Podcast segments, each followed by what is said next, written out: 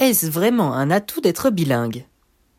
Longtemps considéré en France comme une exception, le bilinguisme, ou plus largement l'utilisation récurrente de deux langues ou plus au quotidien, s'impose de plus en plus largement dans notre société. D'après le psycholinguiste François Grosjean, la moitié de la population mondiale est considérée comme bilingue. Depuis plus de 20 ans, l'UNESCO œuvre pour une sensibilisation aux langues dans l'éducation dès le plus jeune âge. En termes de politique éducative, cela suppose de s'appuyer sur une ou plusieurs langues maternelles et d'inclure dès que possible des langues régionales et ou internationales. En France, les langues sont abordées de plus en plus tôt, dès la maternelle, pour favoriser l'éveil aux langues et le développement des habiletés phonologiques, notamment la capacité à discriminer et reproduire des sons, qui sont un fort prédicateur des performances futures en lecture. Si le bilinguisme se développe, il continue néanmoins de susciter des craintes associées au développement langagier des enfants. Et les discours visant à décourager l'acquisition simultanée de deux langues, qu'ils apprennent bien le français avant d'apprendre une autre langue, les enfants qui apprennent deux langues sont moins bons que les natifs dans les deux langues, sont encore largement véhiculés. Savoir jongler avec les mots. Pourtant, les études en sciences cognitives ou en psycholinguistique, très développées sur la question, n'amènent pas à tenir un discours alarmiste. Les investigations menées par les chercheurs ces vingt dernières années ont même commencé à mettre en avant de façon récurrente le terme d'avantage bilingue. Les contributions les plus marquantes allant dans le sens de cet avantage bilingue ont été apportées par les travaux d'Hélène Bialystok, professeure de psychologie à l'Université de York au Canada qui ont mis en évidence des effets bénéfiques du bilinguisme tout au long de la vie. Mais concrètement, comment peut-on qualifier cet avantage?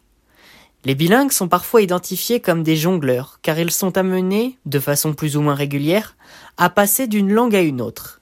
Cette activité de changement de langue suppose d'exercer une forme de contrôle cognitif, puisque pour communiquer dans une langue donnée, il faut que l'autre soit mis en retrait afin d'en limiter les interférences.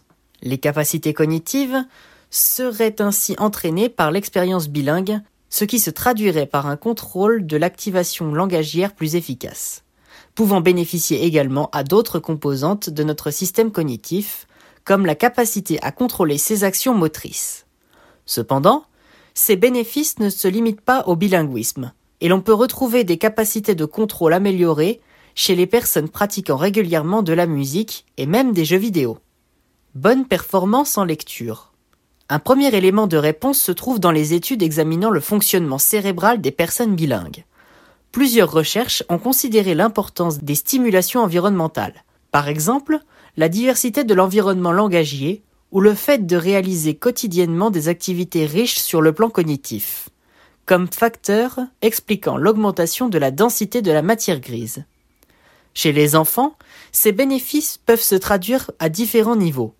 Au niveau de l'apprentissage scolaire, il semble que le bilinguisme favorise le développement du langage de façon globale et plus particulièrement des habiletés de littératie, qui définissent les aptitudes à utiliser les informations écrites dans la vie courante.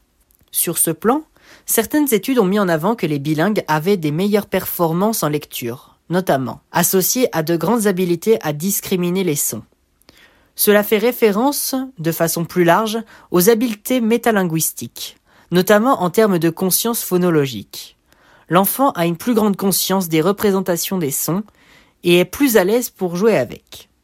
Sur le plan sémantique, les bilingues montrent une grande flexibilité à jouer avec le langage et à en apprécier la nature arbitraire. Jouer avec le sens des mots notamment, ainsi que les homographes interlexicaux, qui ont la même écriture mais un sens différent. Par exemple, le mot français four se traduit par oven en anglais et le mot anglais for se traduit par le 4 en français.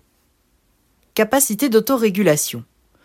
Plus largement, le bilinguisme aurait un apport positif sur le développement de l'attention, ce qui permettrait aux bilingues d'ignorer une information qui n'est pas pertinente, de résoudre des conflits générés par une compétition d'activation, en situation de double tâche par exemple, ou encore de minimiser la quantité de ressources cognitives associées au changement de tâche.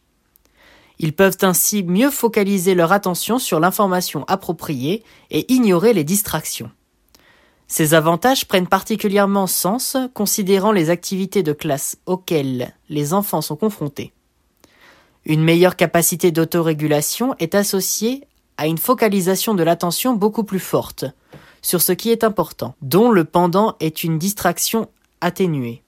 Ces élèves font également montre d'une plus grande facilité à adopter un comportement adapté en fonction d'un contexte spécifique, comme refuser de participer à une activité dangereuse ou inappropriée. Si la plupart de ces avantages se retrouvent chez l'adulte, le bénéfice le plus marquant concerne le vieillissement cognitif.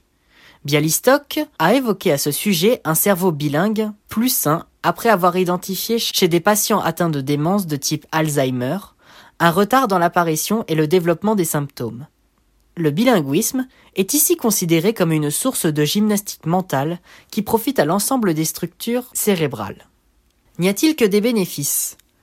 Si les avantages sont nombreux, plusieurs études de psycholinguistique ont mis en avant des temps de réaction plus longs chez les bilingues, dans certains tests évaluant l'accès au lexique mental. Il est admis également qu'un enfant bilingue ne dispose pas d'une quantité de vocabulaire aussi importante qu'un enfant monolingue du même âge. Toutefois, cela ne doit pas conduire à en conclure trop rapidement à un retard de langage, car si l'on considère les deux langues connues, la quantité de vocabulaire accessible pour le bilingue est comparable, voire supérieure à celle d'un monolingue. Les enfants bilingues peuvent également, lorsqu'ils commencent à parler, produire des énoncés qui mélangent les deux langues.